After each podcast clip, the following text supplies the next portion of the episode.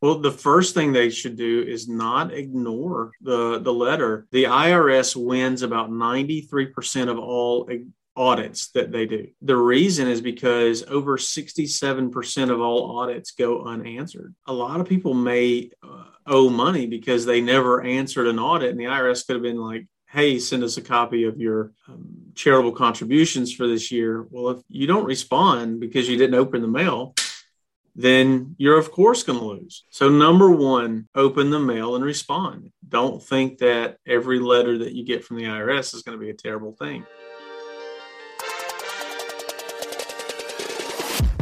You're listening to the Rich State of Mind Show, the podcast made to make you the total package in the entrepreneurial world and give you what we call a rich state of mind. If you are here looking to learn about real estate investing, marketing, elevating your business, and developing your mindset to get to the next level, then you are at the right place. Stay tuned and be sure to join our community on richstateofmind.com. Now, here's your host, Anthony Ritchie.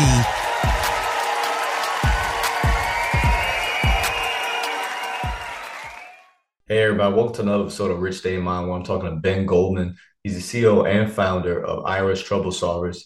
This is an organization helping individuals and businesses with wage garnishments, tax liens, delinquent tax returns, advisory bankruptcy services, and more.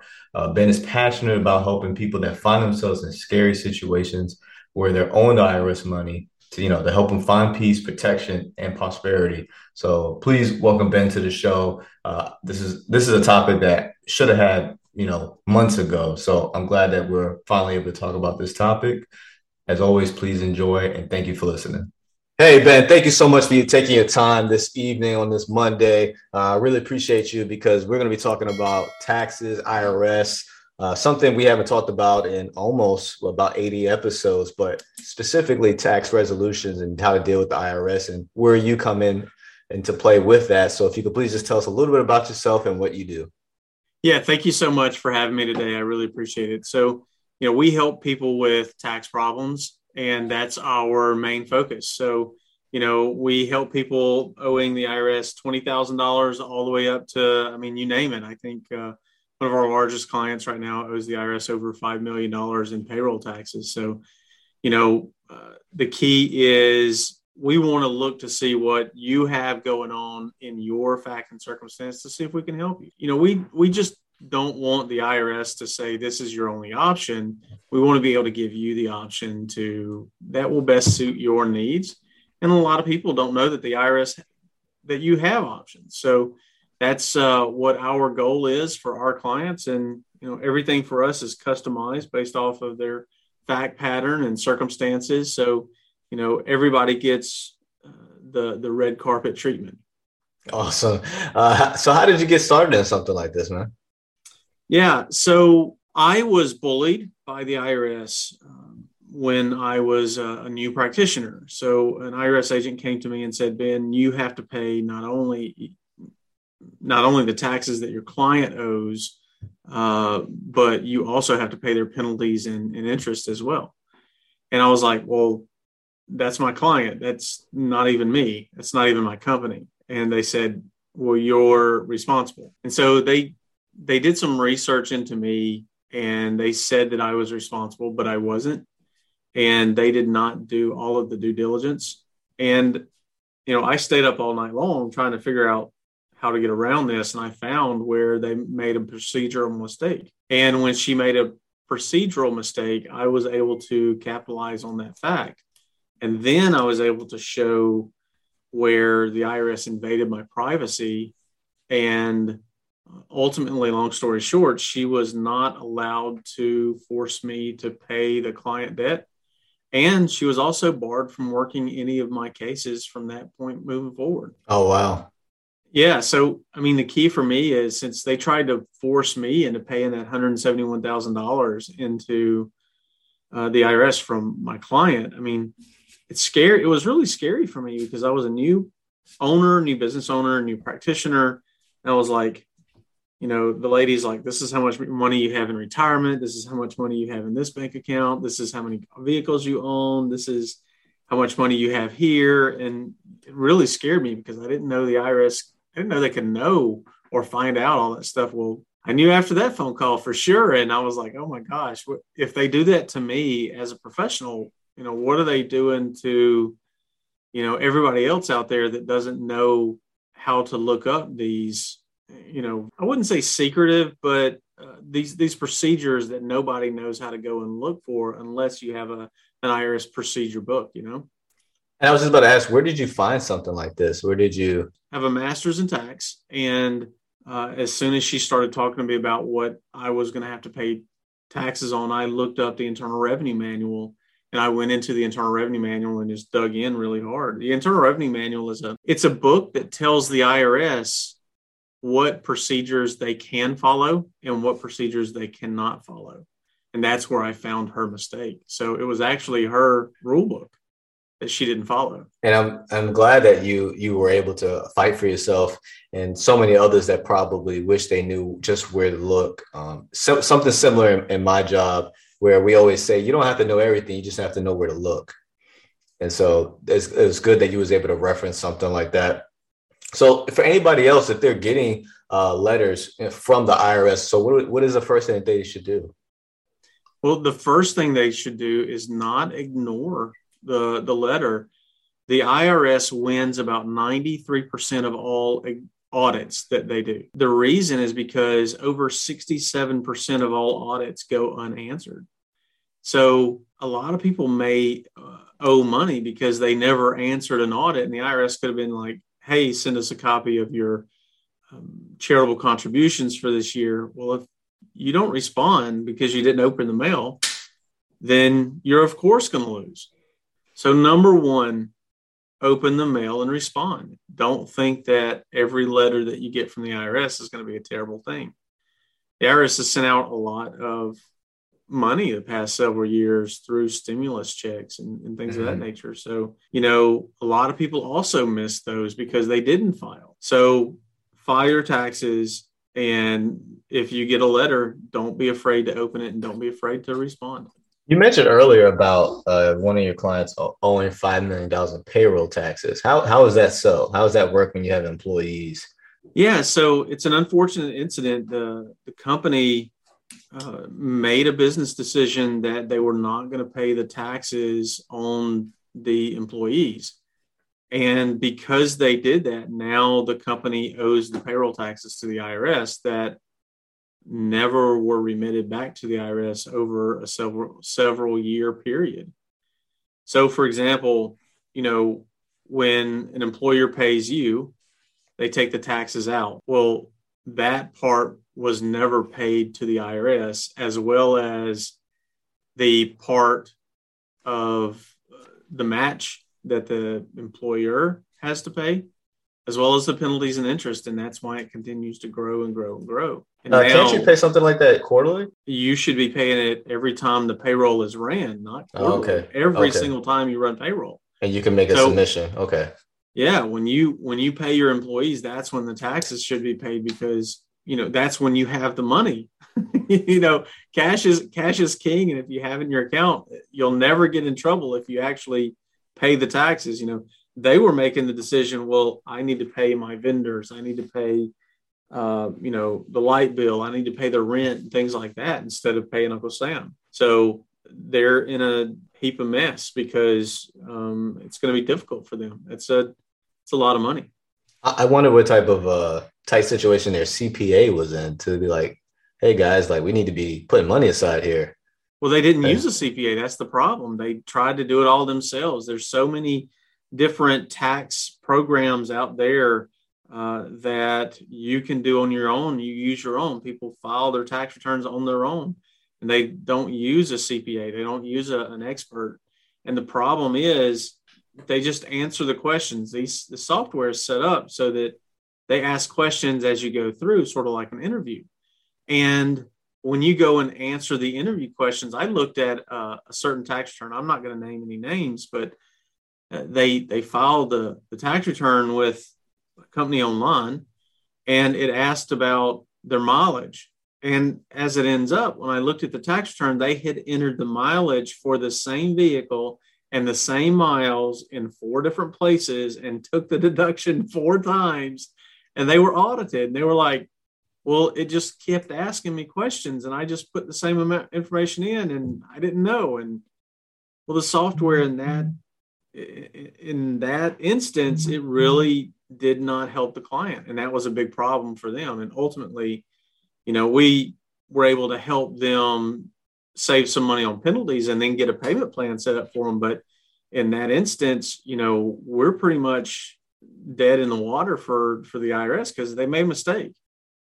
I mean at the end of the day what is our goal? Our goal is to file an accurate and complete tax return. And so, sometimes when the audit when the irs audits you if it's not accurate and complete and there was a mistake a true mistake you may owe some money.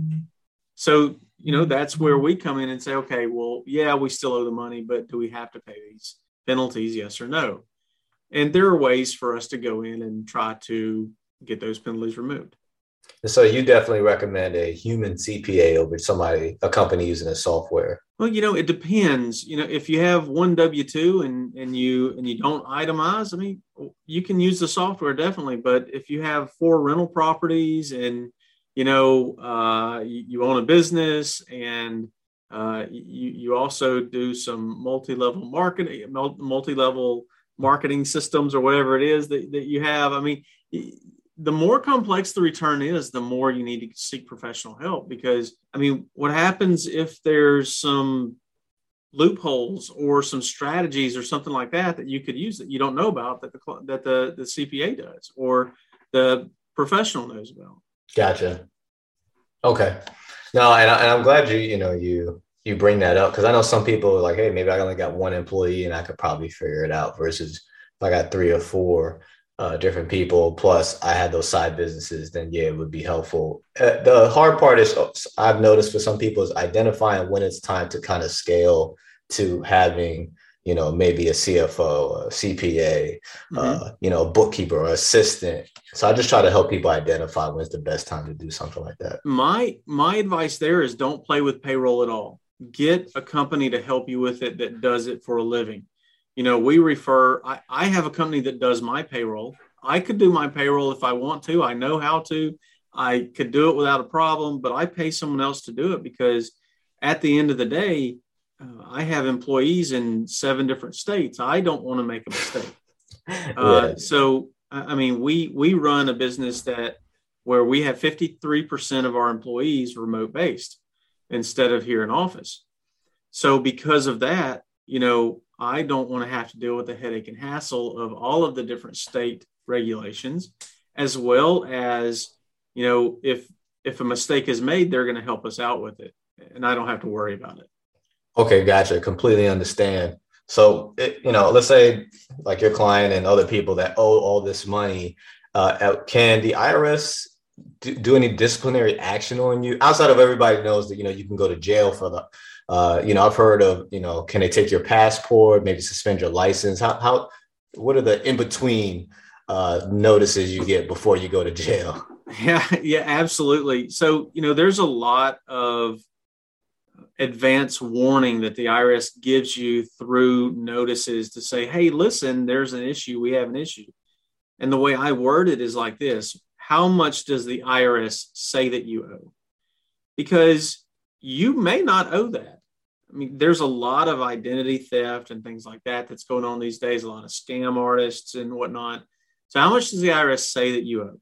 Number one. Number two, you know, is it yours? Can can you pay it? Do do you owe it or can you pay it? Those are the two big questions. So it matters if you owe it uh, and you can't pay it, or if you don't owe it. Those are two big different questions. But the IRS is going to send you notice after notice after notice, and you have to be just about, uh, you know, you just about have to have your head in the sand to to not respond they will not levy a bank account or they will not, you know, put a lien on you without advance, you know, multiple advance points.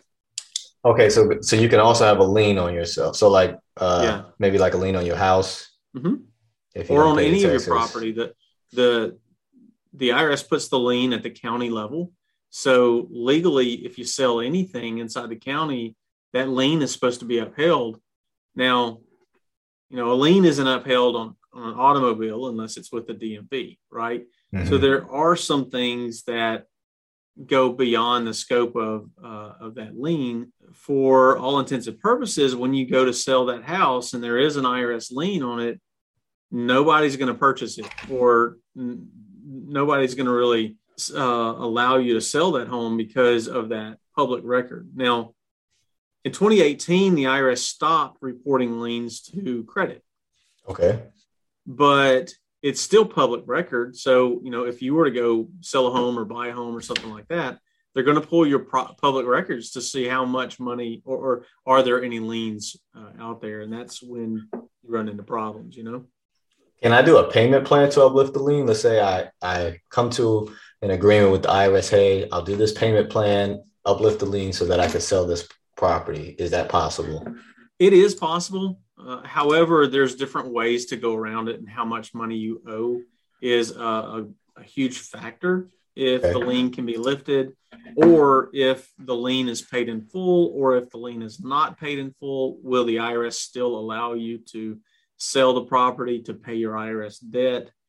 And you know when you get into those issues it, it, becomes very complex. There's well there's there's only a few different campuses that the irs has that will allow you to to do the lien work and and lift the the lien or get it released or something like that. And it, it depends on really how much you owe. So you know if you owe less than $25000 and you're on a payment plan yes we can get the lien lifted pretty much automatically but if you owe more than $25,000, there's more steps involved. And honestly, the IRS is not really going to lift their lien uh, easily because that is the the right of the government to protect their interest. Understandable, but it, at least gives some people uh, like, hey, it's, it's not. I, when, I, when we think of the IRS, we think of kind of like the guillotine, like uh, not somebody, uh, an entity that we can kind of work with, you know, some somebody that could be negotiated with. So it's good that there's some options if somebody's in that type of bind.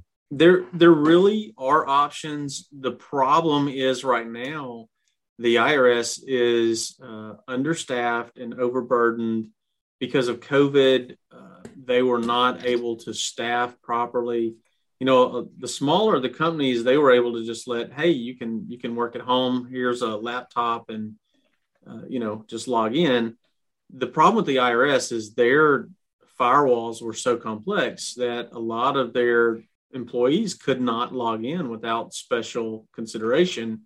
And the IRS sort of got caught because they didn't have a lot of the uh, laptops available or the special consideration codes to go through the firewall and things of that nature. That way, the auditors or the revenue officers could not do their job effectively.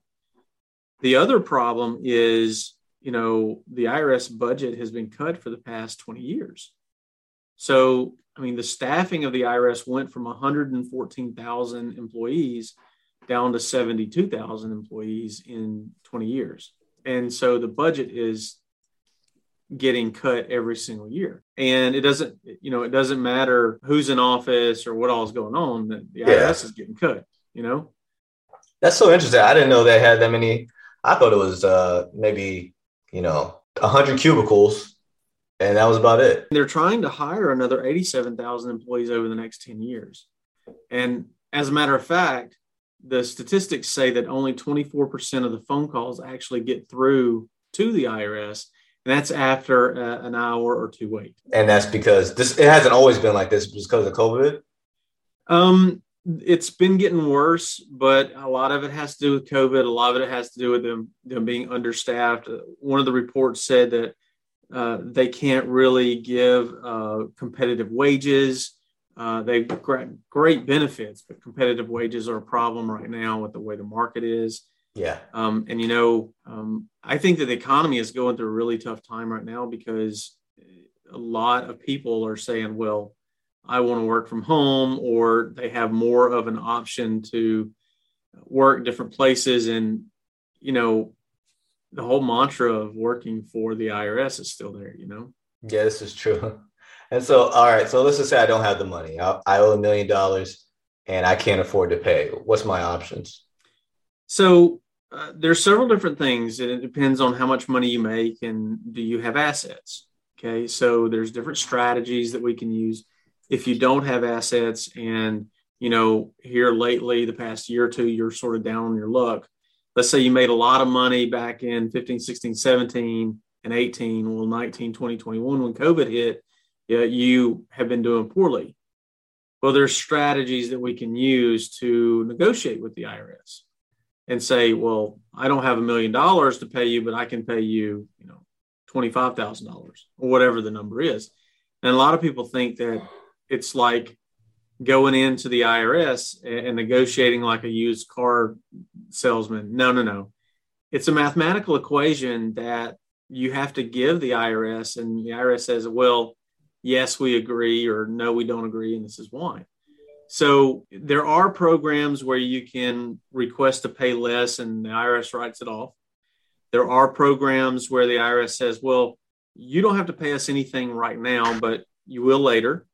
And there are programs where the IRS says, well, we'll start you out on a lower payment right now, but as you make more money, we have to, we're going to be taking more money in the future as well. So there are all those programs out there. The problem is a lot of people they just don't communicate with the IRS and and honestly the IRS is there not to help you. The IRS is there to um, you know just ensure that you pay your taxes. They're not there to guarantee you the lowest amount of money they're not there to you know negotiate with you and say oh well if you did this this and this you can pay less they're not there to do that they're just saying these are the rules. You have to follow the rules, and you owe us money. Pay us. Yeah, it, those the terms you were using uh, almost sounded like you were talking to uh, like you know debt consolidation uh, company. Like, hey, you know, I'll pay a thousand today if you could, and you know, write the rest off. Uh, well, but think- there are, but there are some, there are some, some strategies out there to do that. Um, it takes about a year and a half to get through that program. Oh, wow. And okay. you you have to be very poor. You have to be almost indigent, meaning you have to be almost homeless and penniless to, to qualify for those programs. And the, the qualification really is, hey, IRS, I really cannot afford to pay you. And because I can't afford to pay you, um, here's the proof that you need to write this off type thing. You know, it's not for everybody. It's, you know, if you have a home, it's probably not going to be for you. Yeah. uh, you, what was I thinking about? I was thinking about for I've heard a lot of stories of people having to pay their income tax back for several years before they finally get one back as well. Is, is that how people can do people use that as an option as well in, in your line of work or they try to still absolutely. Absolutely. So let's say that you um, filed your taxes for the past couple years or you did not file your past couple year taxes. So let's file let's file all those taxes. Let's get compliant. Let's get all those tax returns done because that's one of the first steps we have to do. The irs requires it. And then let's say that you start withholding more money out of your paycheck so you don't owe them more sort of draw that line in the sand and say by golly i'm not going to owe the irs any more money mm-hmm. and yeah they're going to take those refunds from future years to pay the old debt off and you would also probably have to be on a payment plan as well, unless you qualified for some of the other things that I have been talking about. Yeah, sometimes I wonder because I've been a W two worker uh, probably the last fifteen years, and I, I wonder how people get, outside of entrepreneurs, I, I, wondered how people get into that type of situation.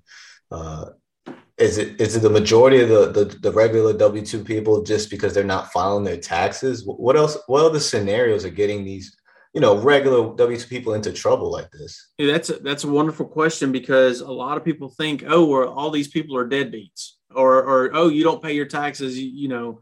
Um, they think negatively of them, but it's really not the truth. It's that's really a misconception because, you know, um, I had one client, his wife passed away from cancer, and his life he just shut down, and he literally did not file his taxes for seven or eight years and he just lived. He did not do anything else. He went to work every day and came home and that was it. You know, um, he pretty much went into a cocoon. and it's sad stories like that that these people find themselves in. You know, um, you know, this one gentleman, uh, his son got sick, and he took all of his money out of his 401k to pay for his son to to get better, and you know, there's a tax consequence to doing things like that.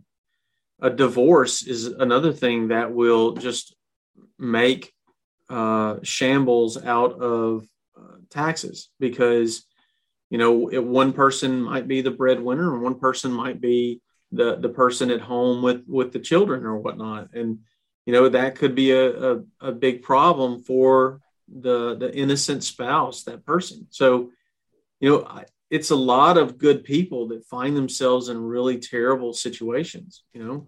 Um, house fires or perils that people go through find themselves in these situations uh, you know a sibling uh, or a, a, mother or father or a child pass away. It's we have to deal with a lot of sad situations like that. And then we also deal with people that are you know they come up and say well you know i just didn't file. I i i, I was worried or or i owed money the first year and i i didn't know what to do the second and third and fourth year i just didn't do anything Oh wow! So I mean, you know as well as I do that non-action is an action.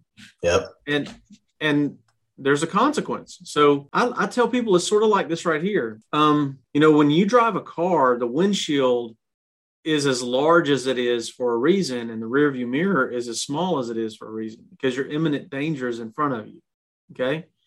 So so let's draw a line in the sand and let's start avoiding the potholes and let's never have a tax problem moving forward.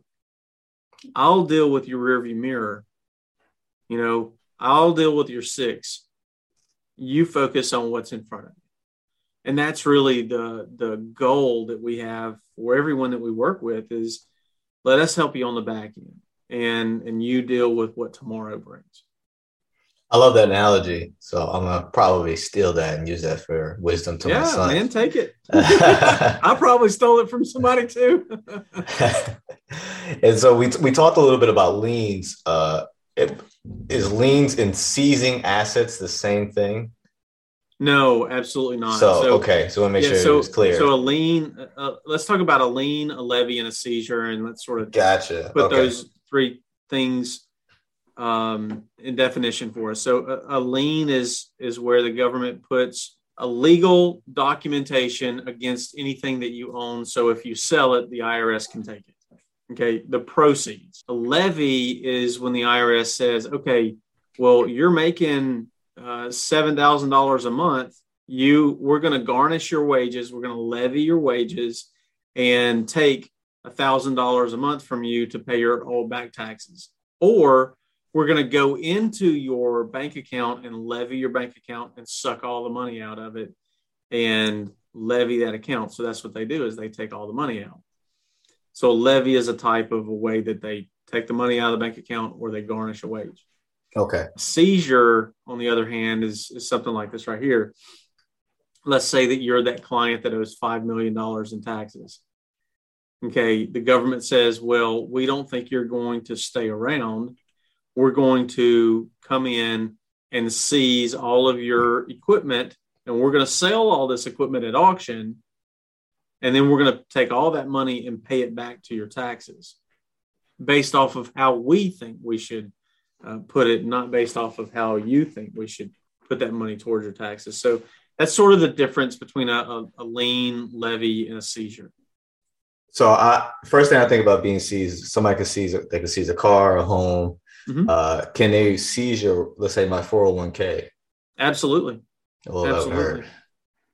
I mean, I, a lot of people think that a 401k is is non-touchable, but not to the IRS. It, it's sort of like this right here. Think of it like this: the IRS is what I call a super creditor, not predator, creditor. What does that mean?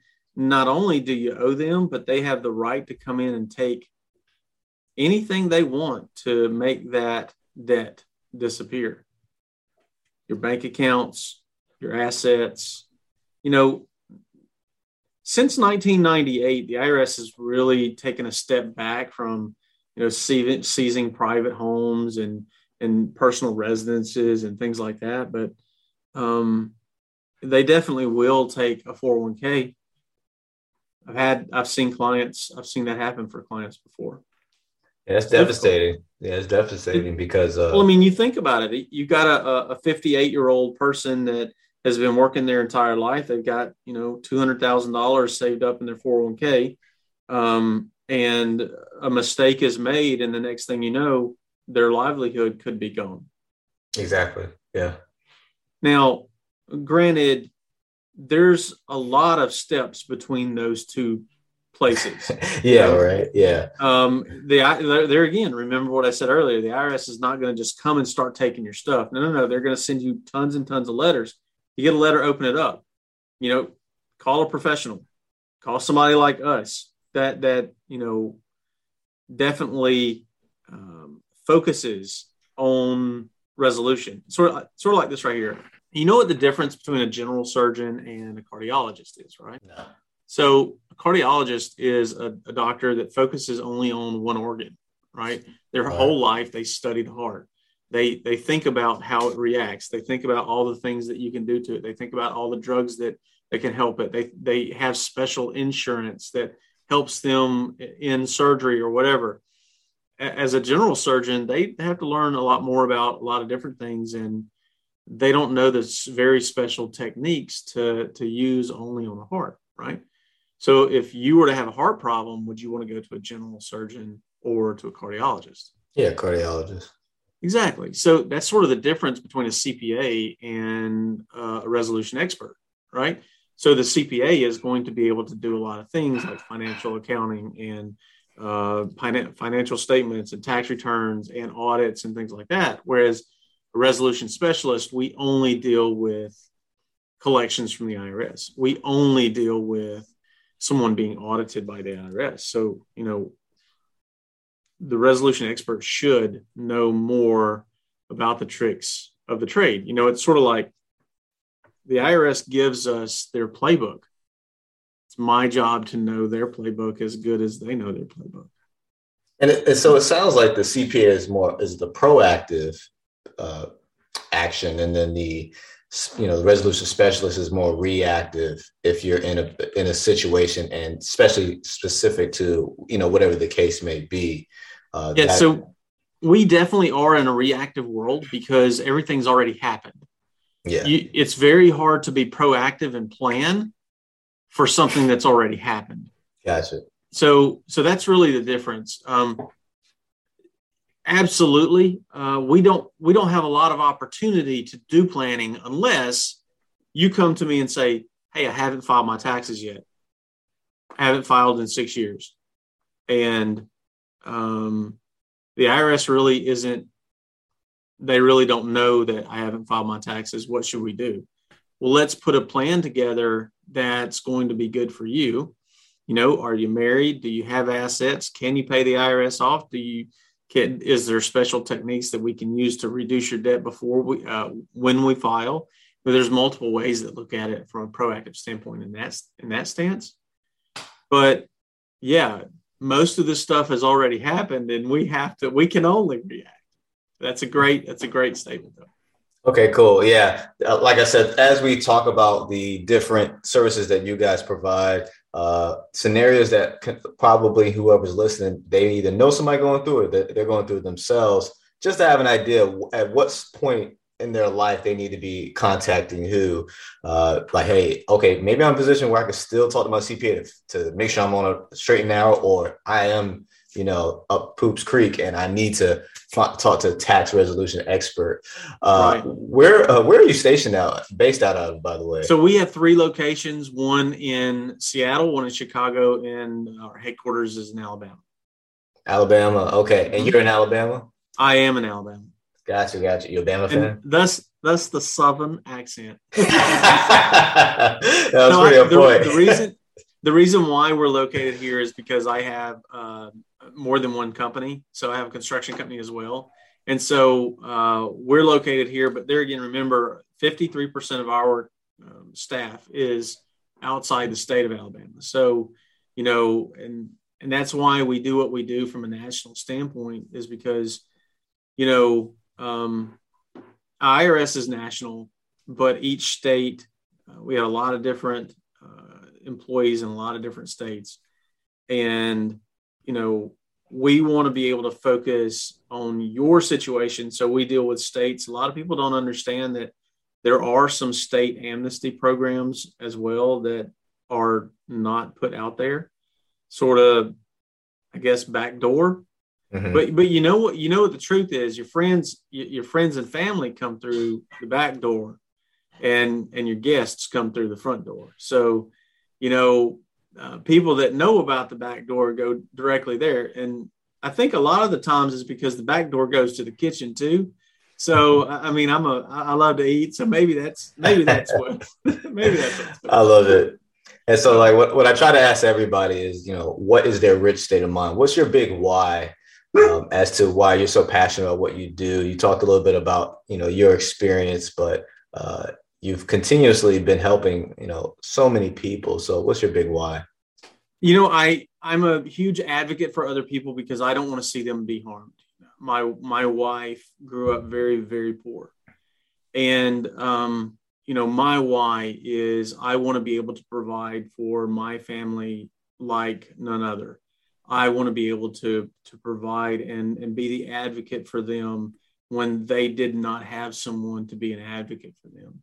And that's really why I do what I do is because I absolutely love helping people. You know, the old adage of, of, of David versus Goliath, uh, you know, that that scenario really plays out in my life all the time because you know not one person is going to be able to pull down the irs and that's not really our goal our yeah. goal is just to, our goal is just to advocate for the client um, it's it's not i think the irs is you know it's a it's an entity. It's amoral meaning it, it's not bad it's not good. Um, but you know there's bad situations that happen to good people every day. And and my goal is to just advocate for the people that don't know the rules. And my why goes back to you know being able to provide for my family and being able to to give that life to my family and and the life to others that they don't know that they could have and that's beautiful and uh, you know you're saving people's lives on a financial spe- uh, perspective and from a, a, physical one, right? If we find ourselves all the way up to seizing properties and or uh, in jail, so you're definitely changing lives in a different way. Uh, that I'm pretty sure those guys, those guys and girls are definitely appreciative. Uh, how can people connect with you? Yeah, definitely. So check us out at irstroublesolvers.com. That's irstroublesolvers.com or 877 IRS law. Awesome. Thank you so much, Ben, for your time. Uh, I've learned a lot as far as, you know, because I personally, you know, my wife and I, we're looking at buying a franchise and I'm thinking about payroll and, you know, them, the taxes coming out of that. So I'm thinking like, yep. okay, cool. You know what? Let me not try to do this myself. I definitely need to outsource that. So thank you Absolutely. so much for that. And, and one item there I didn't mention before, um, payroll payroll penalties are the largest place where people make mistakes and the largest place where the, the penalties add up the fastest uh, payroll penalties can add up to more than 63% of the payroll so if it's not done right so that's that's actually a huge number so. Yeah that is huge. so hey, thanks again ben. It's been it's been great. Thank you. Thanks for having me today.